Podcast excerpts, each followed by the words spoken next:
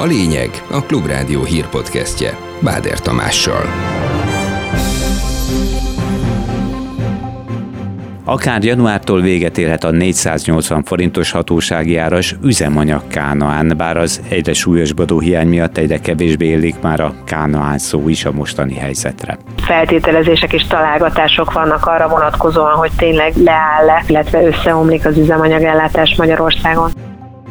Folytatják a tiltakozást a pedagógusok, újra sztrájkolnak is ez pedig a december 8-a lesz, és december 9-én pedig a diákoknak lesz egy újabb tüntetés. Nagyon bezuhant itthon a születések száma októberben. A szakember azt mondja, nem mostanra vártak ekkora visszaesést. A babák azok még viszonylag a jó hírek idején fogantak. Tartott a választások előtti osztogatás, nem tört ki a háború. Marad a hideg, de csapadék legalább nem lesz kedden.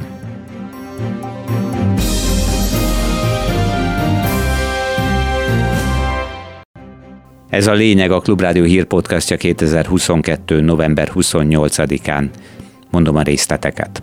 Nem biztos, hogy jövőre is marad a benzinárstop. Ennek több feltétele is van, jelezte a kormány. Ez szerint január 1 után csak akkor maradhat a rögzített, jelenleg 480 forintos literenkénti üzemanyagár, ha zavartalan az Oroszországból érkező kőolajszállítás és a százhalombattai finomító is folyamatosan működik. A Klubrádiónak nyilatkozó szakértő viszont nem látja veszélyben a Magyarországra érkező kőolajszállításokat. Holod Attila szerint lényegében csak ijeszget a kormány kormány. Magyarország is, Szlovákia is és Csehország is felment és kapott a vezetékes kőolaj szállításra bevezetésre kerülő embargó alól. Valójában ez nem fenyegeti semmi. Minden mostanában a kormánytól elhangzó válasz az arra utal, hogy az ő konzultációban meghirdetett kérdéseiket megpróbálja alátámasztani. És akkor vajon januártól marad-e az árstop, vagy nem? Én azt gondolom, hogy már nagyon régen ki kellett volna vezetni, hiszen hogyha az emberek nem érzik, hogy mennyibe kerül magának az üzemanyagnak a előállítása, beszerzése, akkor akkor ugyanolyan pazarlóan fognak hozzáállni, és az ugyanolyan üzemanyag ellátási problémákhoz vezethet, mint ahogy az most van. Egyre több benzinkúton közben már korlátozzák a tankolást, mivel helyenként alig van, vagy már egyáltalán nincs üzemanyag. Az ársapka miatti import kiesés és a MOL kapacitása is meghatározza a kutak ellátását, aminél további nehezítő körülmény a Dunai finomító karbantartása utóbbi december elején állhat vissza a korábbi szintre, addig azonban bármilyen helyzet kialakulhat a piacon, és egyre több benzinkutat érinthet a hiány, mondja a holtankoljak.hu ügyvezetője Bújdos Eszter vélhetően tovább fog emelkedni ezeknek a kutaknak a száma, addig, ameddig a MOL ténylegesen nem tud 100%-os kapacitásban finomítani. Legfrissebb információk szerint másodikán indítják újra úgy az üzemet, hogy ott az újra 100%-os kapacitással működjön, addig csak feltételezések és találgatások vannak arra vonatkozóan, hogy tényleg leáll-e, illetve összeomlik az üzemanyagellátás Magyarországon.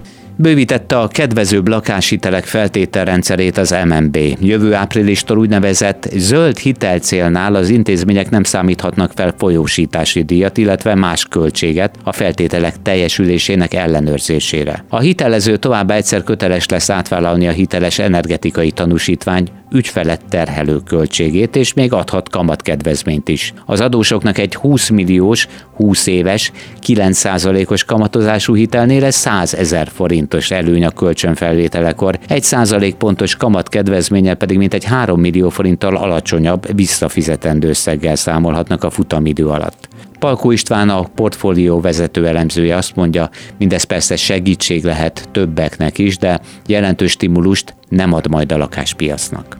Természetesen ahhoz, hogy egy lakás zöld legyen, már az elején olyan beruházásokat kell tenni, amelyek viszont megdrágítják a költözést, de talán a 20 éves időtávon már az alacsonyabb rezsiköltségeken keresztül bőven megtérülhet a kezdeti beruházás is, és ezt próbálja ösztönözni a Magyar Nemzeti Bank. Ez nem egy stimulus a piac számára, mint amilyen a zöld otthon program volt. Annál inkább sem, mert az új lakásoknak a kínálati oldala várhatóan nagyon szűkös lesz.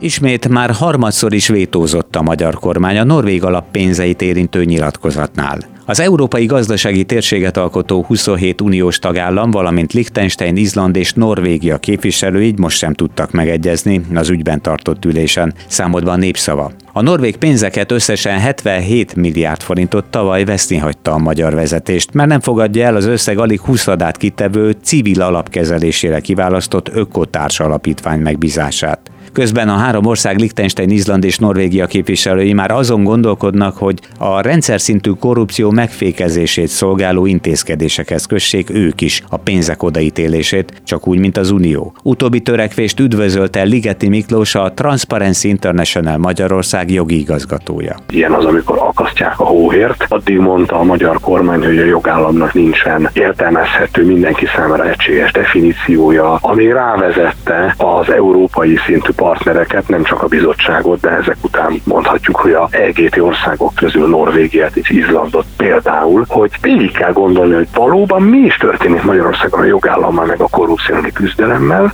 Felelősségvállalásuk nagy politikai árat követelt a jelen... Bajnai Gordon szerint nem véletlenül szaporodtak meg az őt is érintő rágalmak a kormány médiában, mivel egyre nagyobb a baj az országban. A volt miniszterelnök arról posztolt a Facebookon, hogy megkapta a rendőrségi eljárás felfüggesztéséről szóló döntést a korábban jókora erővel tolt úgynevezett városháza ügyben. Szerint ebből kiderül, hogy bűncselekményt követtek el vele szemben, amikor lehallgatták, a mondandóját megvágták és így értelmét alapvetően megvágták megváltoztatták, majd a manipulált szöveget terjesztették a széles nyilvánosságban. A tettes persze nincs meg, pedig biztosan segítene, ha a nyomozásnál a beszélgetést négy résztvevője közül nem csak hármat hallgattak volna meg, írja a bejegyzésben Bajnai Gordon.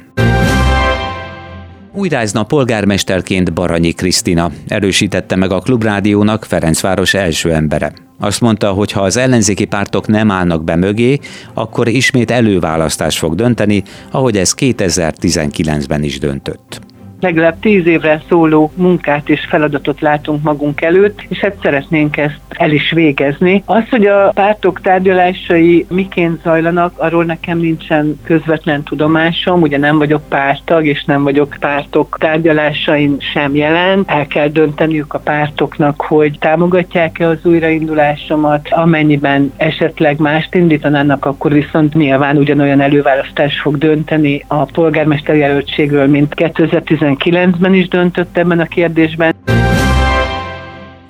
Nagyot csökkent a születések száma. A KSH előzetes adatai szerint októberben 7361 gyermek jött világra, és 10.880 haltak meg. Tavaly november és az ez év októbere közötti születésszám majdnem 4%-kal csökkent az egy évvel korábbihoz viszonyítva. Az úgynevezett termékenységi arányszám is csak 1,53 százalék volt az előző 12 hónapra számított 1,58 százalékhoz képest. Váratlan és aggasztó az elmúlt két hónapban a születésszám visszaesése, reagált a Klubrádiónak kapitány Balázs demográfus nem mostanra vártuk a visszaesést. A most fogant babák azok még viszonylag a jó hírek idején fogantak. Tartotta a választások előtti osztogatás, nem tört ki a háború. Ennek a fényében ez a visszaesés ez valóban meglepő. Néhány hónappal később mi valóban egy komolyabb visszaesést láttunk a születésszámokban. Ezt még nem tudjuk, hogy be fog-e következni. Évelején volt két hónap, amikor nagyon rosszak voltak a születésszám adatok. Ahhoz képest 9 hónappal jöttek be a tömeges oltások Magyarországon, és az első hónapokban bizonytalan hogyan volt az egészségügy, hogy az orvosok és a várandóságok mennyire egyeztethetők össze. Tehát ez egy rövid visszaesés volt január-február, és utána elkezdtek bepótolódni a születésszámok. És ehhez képest ugye az elmúlt két hónapban egy újabb zuhanás indul, aminek az okát még nem látjuk, de mindenképpen nagyon aggasztó.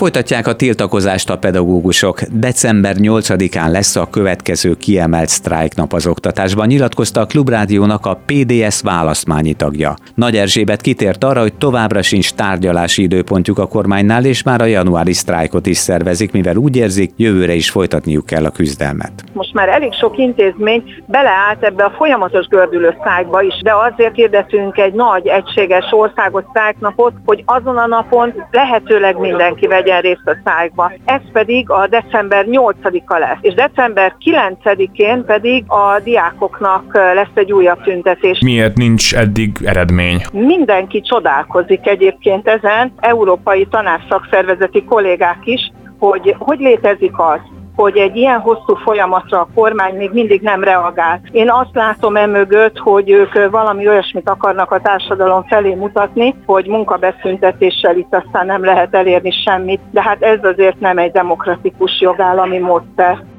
A Klubrádió értesülése szerint Vidnyánszki Attila kedden kora este fórumot tart a Színház és Filmművészeti Egyetem hallgatóival. Az Ódri színpad feletti padlásra hívta a rektor a közös ügyekről beszélgetni, az elmúlt évek változásai után az SZF-én maradt fiatalokat, akik tíz nagyobb témában is kérdésekkel készülnek majd.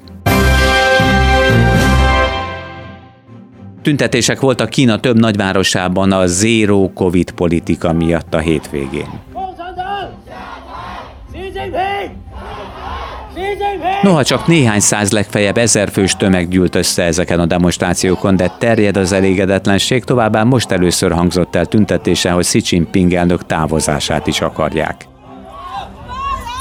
Krajcár Gyula külpolitikai újságíró, a jelen főszerkesztő helyettese a Klubrádióban azt mondta, az emberek teljesen kivannak már merülve a lezárásoktól, ezért is vállalják a tiltakozásokkal járó igen nagy kockázatot is.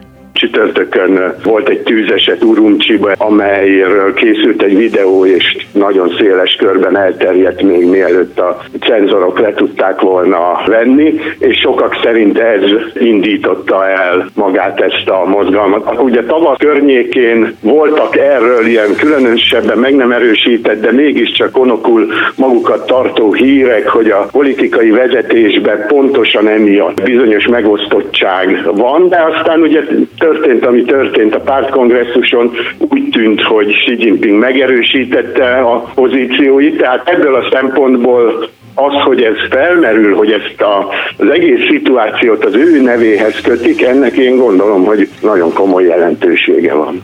Új nevet kap a majomhimlő.